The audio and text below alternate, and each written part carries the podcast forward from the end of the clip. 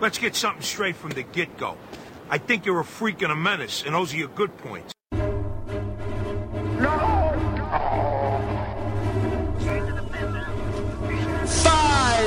minute freak! Ah, no way! F-R-E-A-K!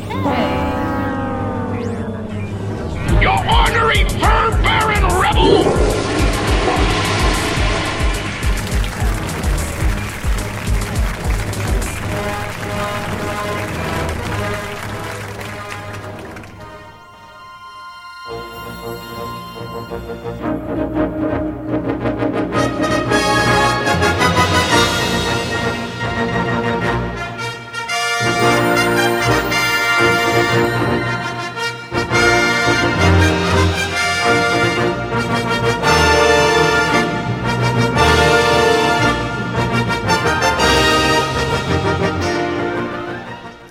Hello and welcome back to Two True Freaks.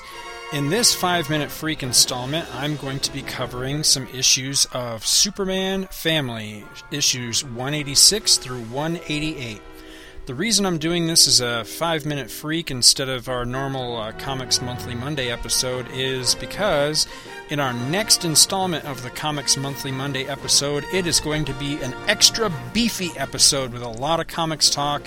We're going to be talking about the new X-Men Origins Wolverine movie, as well as just a ton of other comics, and frankly, there just wasn't room for these issues of Superman Family, and rather than shortchange them and you by bumping them to a later episode or something like that, I thought, what the hell, I'll just record them as their own special little 5-minute freak episode and do it that way, so I hope you enjoy it. We're going to get right into this with Superman Family, number 186. Has a beautiful Jose Luis Garcia-Lopez cover on it with Dick Giordano inks. And this has Superman holding Lois Lane over his head about to bash her to the ground for whatever crazy reason. It is a really beautiful cover, though. This is the November-December 1977 issue, which makes this comic as old as my sister, which is pretty scary, actually. This one is, you know, your standard Superman Family. It's got a number of different short stories in it. It's still the anthology format, the big 80-page dollar comics format. In this particular issue, there's a Jimmy Olsen story by Tom DeFalco, of all people, who's, you know, I really like Tom DeFalco's writing, but I didn't read this one. Still just not a Jimmy Olsen fan, and it just didn't look like anything I would really get into. I skimmed over it, but just doesn't grab me. Jimmy Olsen solo, I can barely stand him when he's with Superman. I don't want to read about him without him. Anyway, next up was a Superman story by Jerry Conway with art by Kurt Swan and Murphy Anderson. Awesome art team, classic art team on Superman.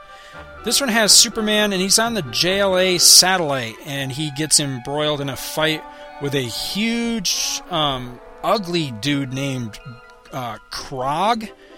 Now, this guy is one of the flat-out goofiest, yet creepiest, burn victim-lookinest bad guys I've ever seen. I mean, you know, he looks a lot like that big, goofy guy that they keep down in the basement in the Goonies movie, if you know what I'm talking about. He kind of looks like a combination of that guy, whatever that guy's name was, and like Gladiator from a Gladiator movie. I don't know. It's a strange visual, I know, but this guy's just really bizarre, creepy. Somebody that, you know, you would imagine as a kid, you know, lived in, like, the haunted-looking house down at the end of your street or something. Anyway, this guy comes, out from between dimensions, and he puts a serious beat down on our hero. And just when all looks lost, the Superman of Earth-2 shows up, and he is prepared to take out this burn victim-looking guy, this Krog. And that story is to be continued. There's a Lois Lane story that I didn't read, you know, although it might be good, I don't know. I don't tend to read those either. It does, however, feature an awesome panel of Superman just callously backhanding Lois Lane like the bitch deserved it. Krypto the Superdog by Bob Toomey with art by Juan Ortiz. And Vince, instead of being named Coletta in this one, he's Collioletta. So I don't know if that's just a typo or his real name or what the deal is with that, but there's an I in his name that's not usually there. This story was ridiculous and goofy, but it was good, clean fun with a story involving a revenge plot against Krypto's new master-slash-friend, Ed Lacey, the Private Eye, and they're operating on a movie set now. Krypto has apparently gone from being just the boyfriend of this movie star dog to being an actual movie star in his own right. Like I say, pretty goofy, pretty ridiculous, but, you know, the art wasn't bad, and it's good, clean fun. Anyway, the reason we're here is Nightwing and Flamebird. This one's written by Paul Kupperberg, with art by Ken Landgraf, and inks by Romeo Tanghal. Okay, this is a wild one, okay? For one thing, how does Kandor have clouds and weather? You know, we open up to a scene of basically Nightwing and Flamebird soaring high over, you know, the city, and they're up amongst the clouds, and I just wonder, how are there clouds in a bottle city? I'm not sure I understand the whole how weather happens in the city. And this will come up again, by the way, the whole issue of weather in the bottled city. Anyway, Van-Zee, who is secretly Nightwing, and Ak-Var, who is secretly Flamebird, they fly out of the sky and they join their wives and children, which I guess I just either didn't realize or didn't remember that they actually had kids, too. They fly down, they join them in a park for a picnic, when suddenly they are abducted by the Overseer, who turns out to be a big blue telepathic Professor Xavier wannabe floaty head looking guy. It turns out that this guy, he's the sole rightful inhabitant of his dimension, and he's brought Nightwing and Flamebird to it. He's evolved into a being of quote-unquote pure mind, and he has need of their physical prowess to combat a massive disruption in the dimensional structure that could cause the collapse of the entire range of dimensions.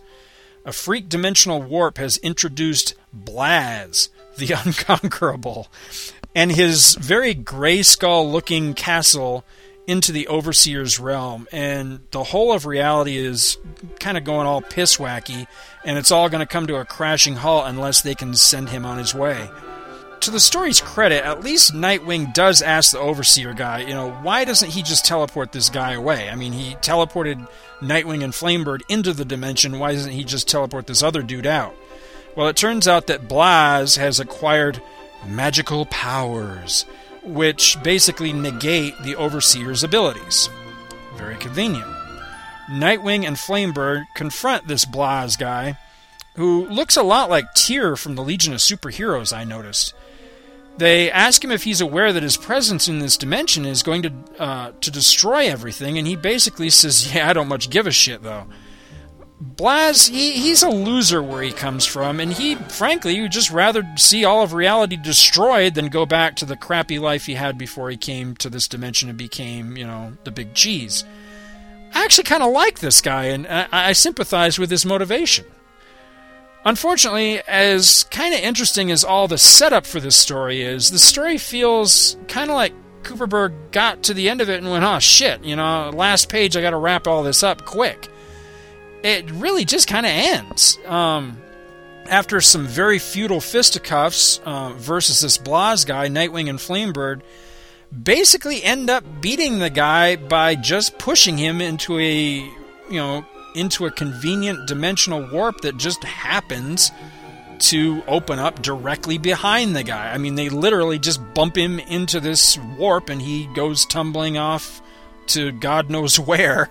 You know, it could be limbo where there's, like, no air or no food or something where we don't know. We're just, you know, we see him tumbling going, oh, no, or whatever, and that's pretty much the end of this guy.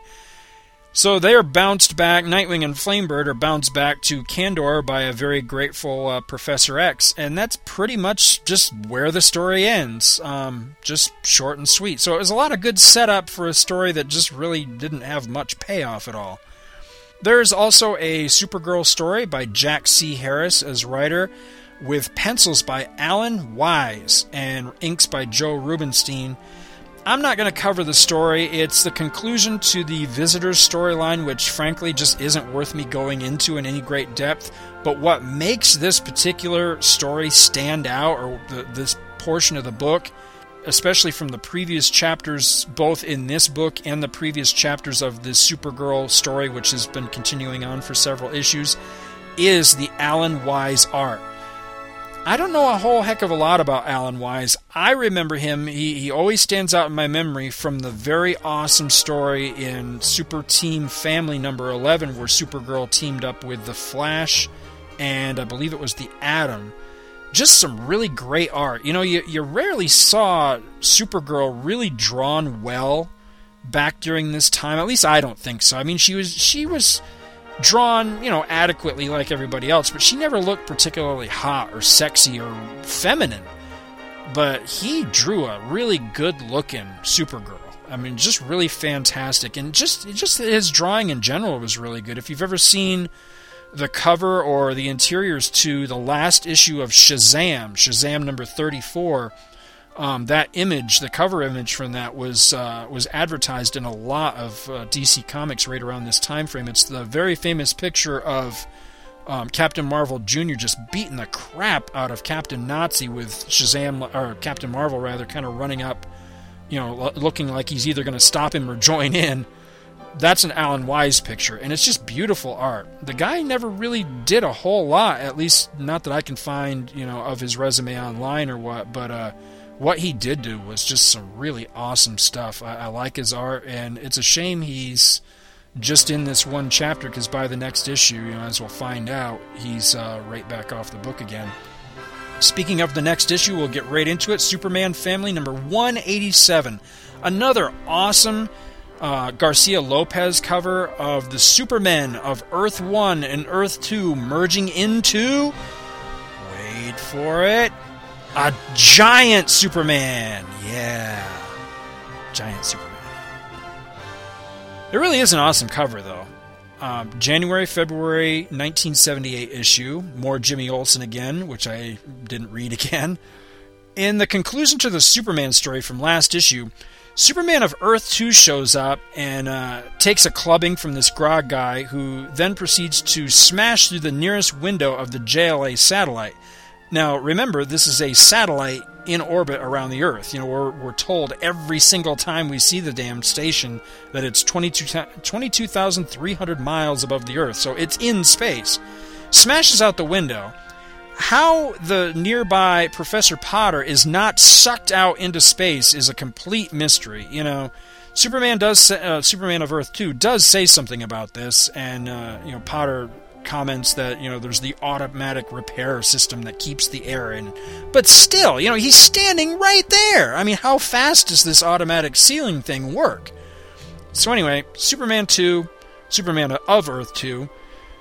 I'm just going to call him Superman 2. I'm going to refer to these guys as Superman 2 and Superman 1 for convenience. So Superman 1 is from Earth 1, Superman 2 is from Earth 2. Got it? Okay, well, that's your own problem. So Superman 2, he flies out and rescues Superman 1. They witness the horror that Krog, is it Grog or Krog? It's with a K, but I want to say Grog. It's actually Krog. Krog is wreaking on the Earth, and they decide that, you know, that the only way that they're going to take this guy down is to use their Wonder Twin powers and form a giant Superman. Now, here's where this story takes a weird turn for me. Weirder turn.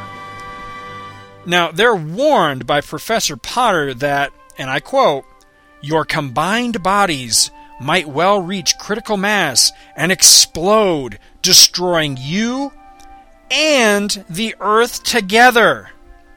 Superman 1 and 2's response to this? "Do what you have to, Professor." Wait a minute. I live on the Earth, okay? I think I'm not so comfortable with them deciding that, you know, it's okay if they might actually explode and take the Earth along with them, okay? I mean, there's like 20 billion other superheroes living on the Earth. You know, maybe they should find somebody to team up and try to take this guy out. I mean, all he is a big really creepy-looking lurch kind of guy with a big head and an axe. I mean, there's got to be somebody else that they can team up with and take this guy out. But anyway, you know, they've got to wrap these stories up in like 6 pages, so what do you want? So they do their thing. They form into a giant Superman, although not really.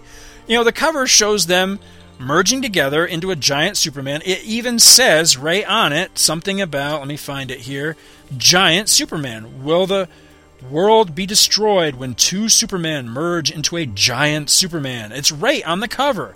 Well, they do merge, but they're not a giant Superman. The only thing I can see that's different about them at all is that, you know, he's got the trademark, you know, gray sideburns of Superman 2 on one side of his head. So he's almost like, more like the composite Superman where he's like half Superman, half Batman. He's almost more like that, where he's like half Superman 1 on one side and half Superman 2 on the other, than he is a giant Superman. So anyway, they put the smackdown on this Krog guy, which basically consists of them sucker punching him in the kidneys from behind, and then they just run away. So as the combo Superman runs away, he flies, you know, kind of upside down like Superman did in Superman Returns in that one part where he used his heat vision and zapped all the glass before it could cut people all up. He does the same kind of thing here. He flies upside down, and he uses his heat vision to fire behind him. He's firing these, like, super intense heat vision blasts at Krog, which the intention is that they're going to overload him. Well, they overload him and they cause him to explode. Now, they knew going in that this was basically their plan. Now, I can remember as a kid at least 1,000,000 times being reminded that Superman had a code against killing, that no matter what, you know, this was his ethical standard. He wasn't just going to kill villains, no matter how convenient or whatever, he would always find a way. I don't remember reading this as a kid. As a matter of fact, I just had to buy this issue off of eBay to be able to read it. It was one of the few I was missing out of my collection. So I was pretty shocked to find out that, you know, he actually just takes this guy out. I mean, there's no two ways around it. He overloaded the dude, and the dude blew up. So, you know, Superman 1?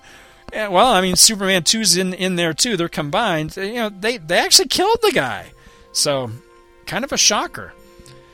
So anyway, you know, Krog, he's exploded, so, you know, crisis averted. Superman 2 returns to his own Earth, and that's basically the end of that story. I'm still shocked. All right, for the second time in as many issues, Lois Lane in her solo story is viciously and hilariously backhanded. I don't know what the deal is, but I dig that. It's pretty cool. I don't read those stories, but it's fun to flip past them and see that Lois is once again receiving the slapdown. So that's pretty cool.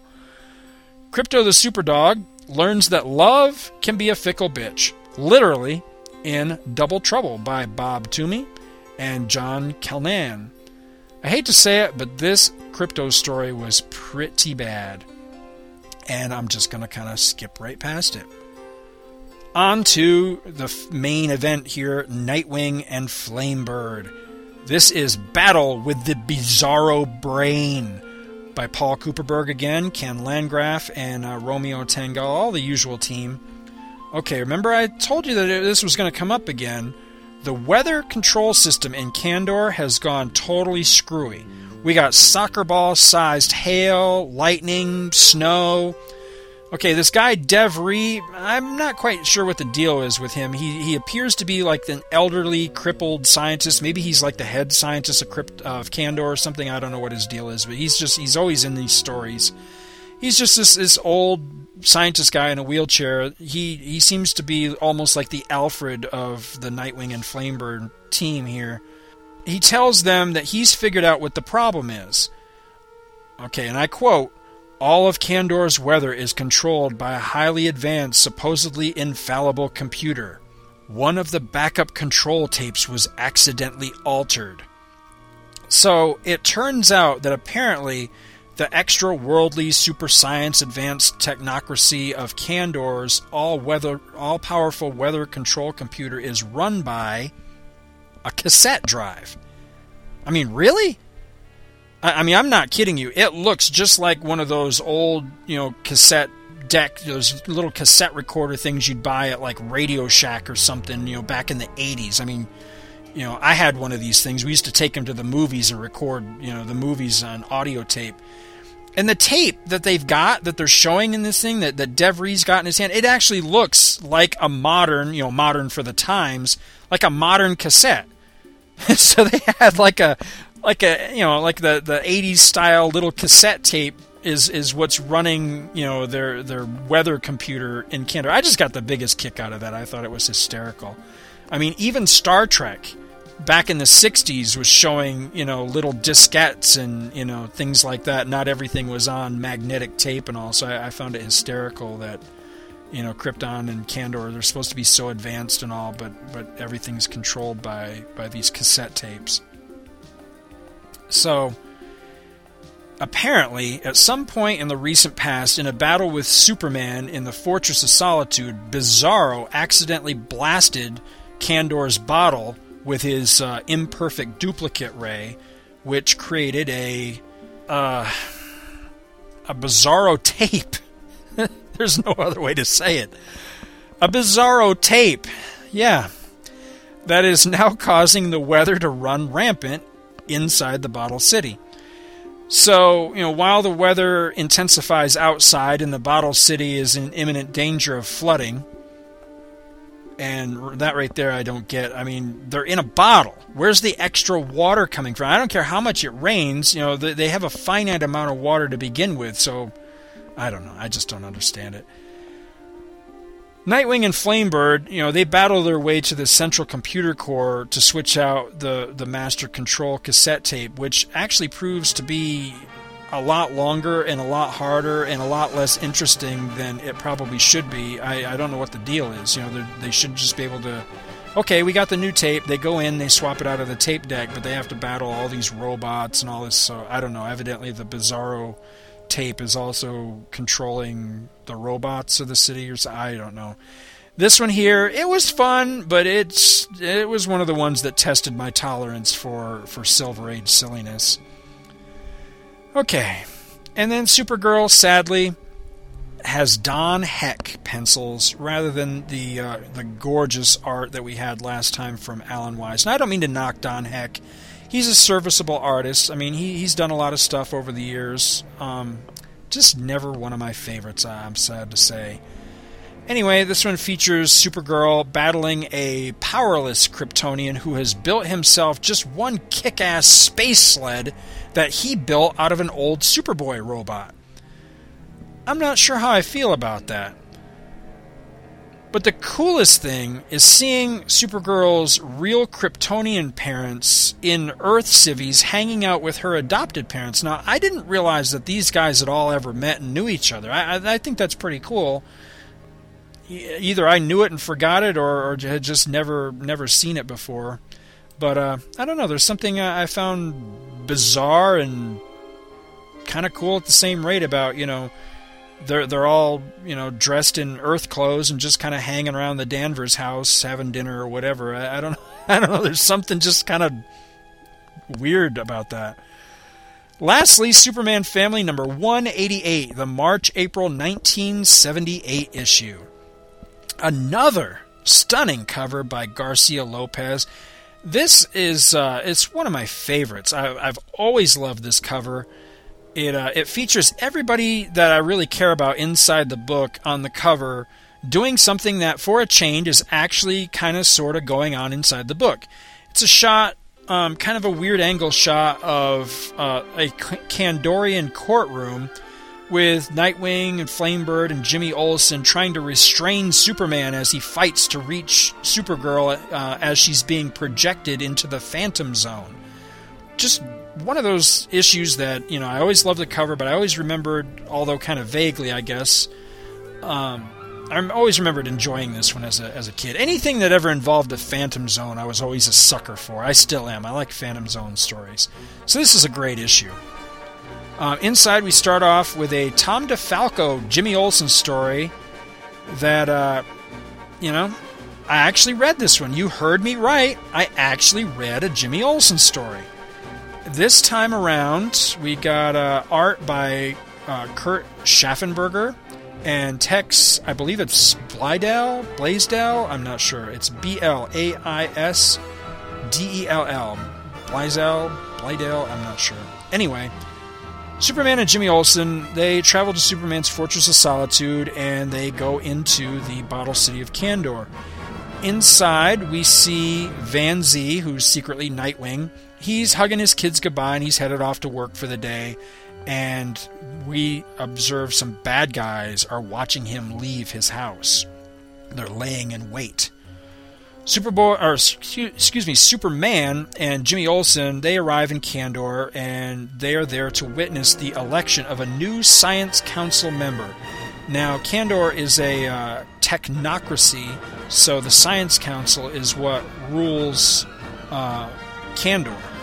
And it's what ultimately ruled Krypton as well. It's what caused Krypton to blow up, because the scientists thought that they were smarter than Jor-El and didn't listen to him, and the planet blew up.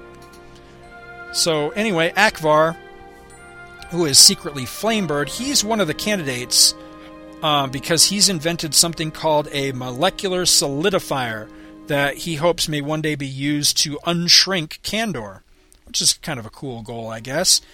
In the middle of the presentation of the different candidates for the Science Council position, suddenly the separatists that we've seen in prior stories, they show up, and they basically just bust up the party and rabble-rouse. Devry, again the old crippled scientist guy from Kandor, is in a very funny scene. He refers to them as stupid revolutionaries. Now, if you remember from the original separatist story that I read and told you guys about, the beef with these separatist guys is they want to unshrink the people of the city and the city itself. They basically want to come out of the bottle.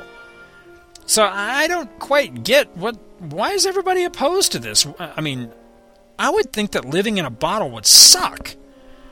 So anyway, the separatists' urgings, to rebel against the Science Council basically causes a riot. Everybody, is taking sides, and it becomes this big political, free-for-all, and everybody's fighting, and it's like a big bar fight. And Jimmy Olsen and Superman, they jump into the fray. They're trying to quell the riot and everything. About this time, Nightwing and Flamebird show up, and for some reason, Jimmy Olsen really pisses off Flamebird. I can sympathize with that. Jimmy Olsen pisses me off, too. So Flamebird just belts him, which, I had to cheer for that. I'd like to do the same thing sometimes. I don't know what it is. Jimmy Olsen just pisses me off. So I totally sympathize with Flamebird on this. He didn't even need a reason, in my opinion. Just hit him. That's okay with me. So anyway, apparently there is an insult for redheads in Kandor. They call them skytops, and there's even a little editor's note about it. I got a kick about that we're seeing a little redhead prejudice in this issue. Kind of politically incorrect and hilarious at the same time. Meanwhile, Sor-El, who I'm wondering, is this guy any relation to Superman, as his real name is Kal-El? I don't remember. I'll have to research that and get back to you. He's the leader of these separatist dudes. He abducts Van-Zee's wife and kids. Maybe that's the whole thing, is maybe these separatists actually have a legitimate issue. It's just the way they're going about it. I don't know what the deal is. Anyway, they steal Nightwing's, or they abduct, rather, Nightwing's wife and kids.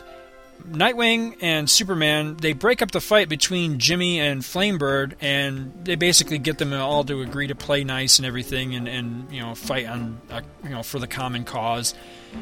In the meantime, Van-Zee suddenly gets like a treble alert type of thing on his belt and realizes that something's wrong at home, and so he hightails it there to find that his family is being held hostage by Sor-El in his own home.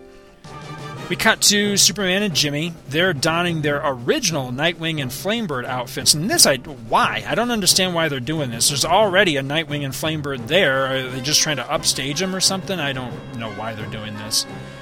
So anyway, they do, and they don't even put on masks. They, Nightwing and Flamebird have their little, domino masks. Well, Jimmy and Superman adopt, these same identities, same costumes. They don't even bother to put the domino masks on. So, I mean, are they even fooling anybody? I doesn't make any sense. So they suddenly hear Van-Zee as he's flying around as Nightwing, and he's shouting to the populace that it's time to revolt, and, you know, making all these statements about, you know, revolution, and it's time to, you know, side with the separatists and all this. And so Superman and Jimmy are like, what? So they fly out and they're going to stop him. You know, they're trying to, you know, to stop him from, you know, shouting all this stuff. And again, remember, the separatist deal is they want to enlarge the city and the inhabitants. I would think it's a good thing. So, you know, they go out to do this, and Jimmy attacks Nightwing, which really pisses off Flamebird at this point that, you know, Jimmy Olsen is attacking his buddy. So, in an awesome, awesome scene, and I really like the Schaffenberger art in this part, Flamebird beats his ass, but good for it. And I really like that sequence. It's really beautifully drawn. Sor-El whips up a batch of enlarging gas, and as the battle between Superman and Jimmy and Nightwing and Flamebird starts to wind down, and, you know, in the Marvel Comics style, they all start to realize that, you know, something bigger's going on and that Nightwing's being coerced, and, you know the drill. They decide to team up and stop the separatists when suddenly they see what looks like, and I quote, a large batch of Paul Bunyan's. We have giant separatists. And that's where that particular storyline, for now, ends. We get part one of a mediocre at best Superman solo story by Jerry Conway, Kurt Schaffenberger, with Superman getting duped by very racist-looking aliens, I thought. At least I thought they were very racist-looking. We get a Lois Lane story, which, again, I didn't read, by Tom DeFalco, but it had some really nice art by Wynne Mortimer and Bob Wycheck. Lois looks really hot on the first splash page. She's, you know, doing like the cigarette girl thing. You know, she's got the stockings and all that. Really, really cute picture of Lois Lane. She teams up with a new, at least I think he's a new superhero, this guy Cannonball, who actually looks pretty cool except for the way he's colored. He's got like a, it almost looks like Bullet Man, but he's got like a green thing with pink boots, and he just, you know, it's like he has no fashion sense or something. But, you know, the outfit's cool if it was black and white or colored differently, but anyway, I always thought Bullet Man was kind of cool, so this guy's kind of cool just by default because he looks like Bullet Man.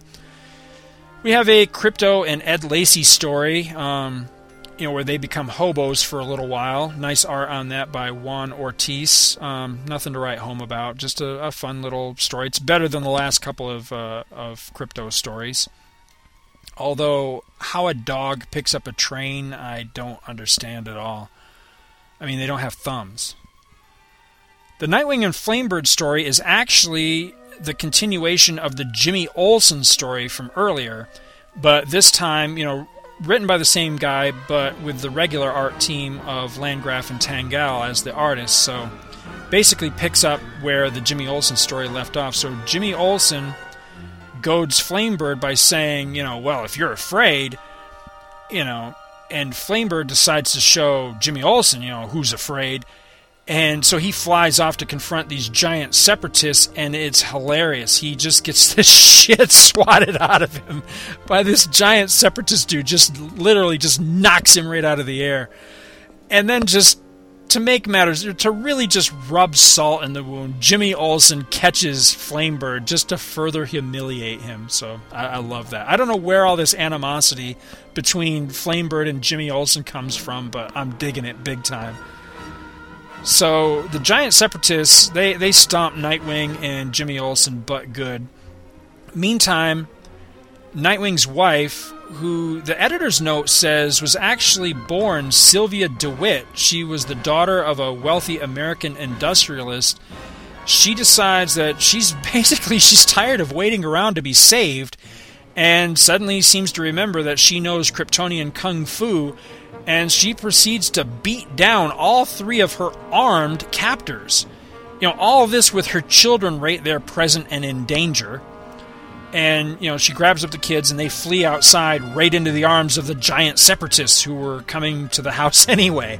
So she really didn't avail herself anything other than, you know, she's got my respect that, you know, she beat these guys down, decided she couldn't wait for her stupid husband to show up and rescue her. Actually sounds like something my wife might do. So, you know, anyway, apparently, now this issue came from my collection. I didn't have to buy this one. So apparently I've read this at some point in the past, and I totally forgot that Nightwing's wife was human from Earth. So I'm going to have to do some checking into that. I'd love to find the origins of how that all came to be. And I'm curious, you know, Jimmy Olsen, when he comes into Kandor, it's commented in one of these stories that, you know, he has to wear special shoes and all that. This was still at the time, and I'm not sure they do this in modern Superman stories, but it used to be where part of the explanation for Superman's powers was the fact that there was the weight difference, you know, the gravity difference between Krypton and Earth. You know, the size, you know, the fact that Krypton was, you know, ginormous and Earth was very small compared to it. So it was this gravity difference that came into play with Superman's powers and his ability to fly. I don't know that they so much stick to that anymore, but that was definitely in place back during this time. So I'm really curious, you know, does Nightwing's wife have to have any special accommodation to live there with him 24/7? You know, does she need a special suit or special shoes, or, you know, do they turn the gravity down a little bit for her? You know, I'm just curious what the whole deal is with that, if it's ever even addressed. But really would like to find out how Nightwing wound up with an Earth babe. I'm kind of curious about that whole thing. Anyway, inexplicably, Superman and Flamebird, who I thought had been holding their own against the giant separatists earlier, well, apparently they just retreated for whatever reason. They just split, and now in this cutscene, they're in the night cave so that Flamebird can whip up a batch of something that he's not telling what it is. Superman, in the meantime, you know, he's really anxious. He's champing at the bit to get out of there. He wants to go rescue Jimmy and Nightwing. We cut to Jimmy and Nightwing, and they are about to be executed by Sor-El, when suddenly Superman and Flamebird burst into the rescue. Now, it looks for all the world like Superman has his superpowers back in this part, but it never says that. So I don't know whether that's the case or not. It sure looks that way. I mean, he's flying in, he's smashing through walls, he's flying up and belting the giant separatist guy in the chin, but, you know, it never says that. You know, maybe that's what Flamebird was doing with the test tubes and all that. Maybe he has some sort of superpower serum, or I don't know what the deal is with this. Anyway, Jimmy gets into the act as well, and again, I ask you, now, how fucking embarrassing would it be to have your ass handed to you by Jimmy Olsen, especially if you're a giant? So the giant separatists, you know, they finally kind of recover from the shock of this, you know, this sudden surprise attack, and they're just about to pounce on our heroes when suddenly Ak-Var whips out his molecular solidifier and he stops them dead in their tracks. Sylvia, you know, she's rescued. Jimmy Olsen and Flamebird, they eventually, you know, they kiss and make up, which actually kind of sucks, because I really wanted to see Flamebird punch Jimmy Olsen at least 2 or 3 more times. I mean, and right after this, Ak-Var learns that he lost the election. So, you know, he probably really needs to hit something right about then, you know. So it's really a shame that, you know, they make them all buddy-buddy by the end of it, which, you know, I know it's comic book cliche, but still.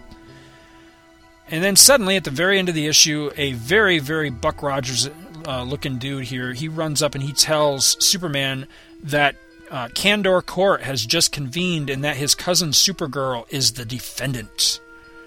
So, lastly, we go to the Supergirl story written by Jack C. Harris with art by Jack Abel and Joe Gaiella. It's nice, serviceable art. I mean, doesn't jump out at you, but it's nice. Supergirl, she's returning from outer space from, you know, her adventures in the last issue, and she comes to the big gold door at the Fortress of Solitude when suddenly she hears an emergency summons to come to the bottle city of Kandor. Ripping the door off the Fortress of Solitude, which I gotta point out is probably pissing Superman off royally at this point, because I'm sure he's really tired of replacing the damn thing by now. I mean, every other issue, somebody can't find the key or whatever, Superman's already in there, whatever the deal is, and they just rip the door off the hinges or smash it in or something. I mean, I'm sure that these things are expensive, and they probably have to be special ordered from Home Depot or something, so...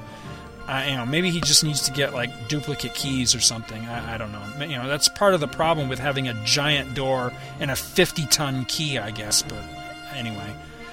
So she goes in, and she shrinks into the Bottle City. Upon arriving, powerless, I remind you, she is taken custody by the Kandorian cops. She resists arrest, which is something we hadn't seen any of the super people do in quite a while. I kind of got a kick out of it. She resists arrest, and she gets shot. When she wakes up from this, she finds herself in the Huskow. And her cousin Superman, Jimmy Olsen, Van-Zee, and Ak-Var, they're all present and lending moral support. At this point, she is taken to trial, still not knowing just what the hell she did wrong.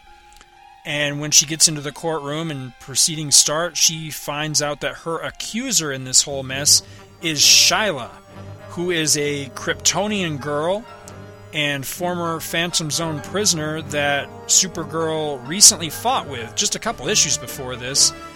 And in that story, she ended up re-exiled to the Phantom Zone.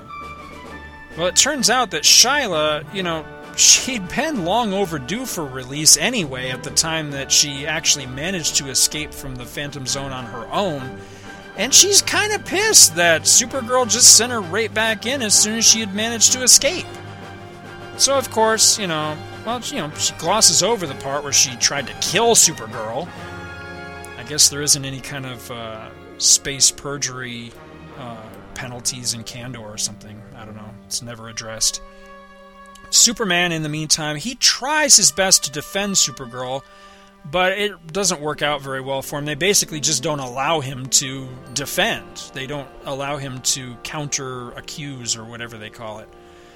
And then, the prosecutor, he brings out the big guns. He presents the nail in Supergirl's coffin, the Mento tape.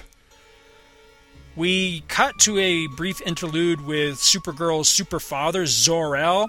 He's flying and he's carrying Supergirl's Earth father, Fred Danvers, and they're making their way to Danvers' new job as director of Midvale's new Star Labs Research Center. They get there, they change, Sor-El changes to civilian clothes, Earth civilian clothes.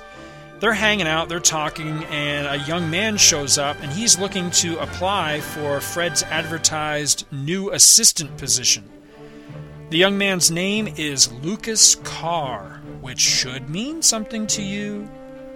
And his list of references shocks Fred Danvers. And I'm presuming that we'll get more of this little story in the next issue. Back to the Kandorian courtroom, and the Mento tape is played. On it, it's revealed that years ago, when he was fat and still bald, Lex Luthor and Supergirl had a secret villainy pact in which Supergirl actually committed evil deeds at Luthor's bidding. Supergirl can't defend herself against these allegations because all this took place during a time when she was experiencing memory gaps. And I got to thinking about that. That's excellent. I am going to start using that as an excuse for all the untoward shit that I do from now on. Memory gaps. Yeah, the wife will buy that. Okay, so anyway, the trial ends. Supergirl pleads no contest, which shocks everybody.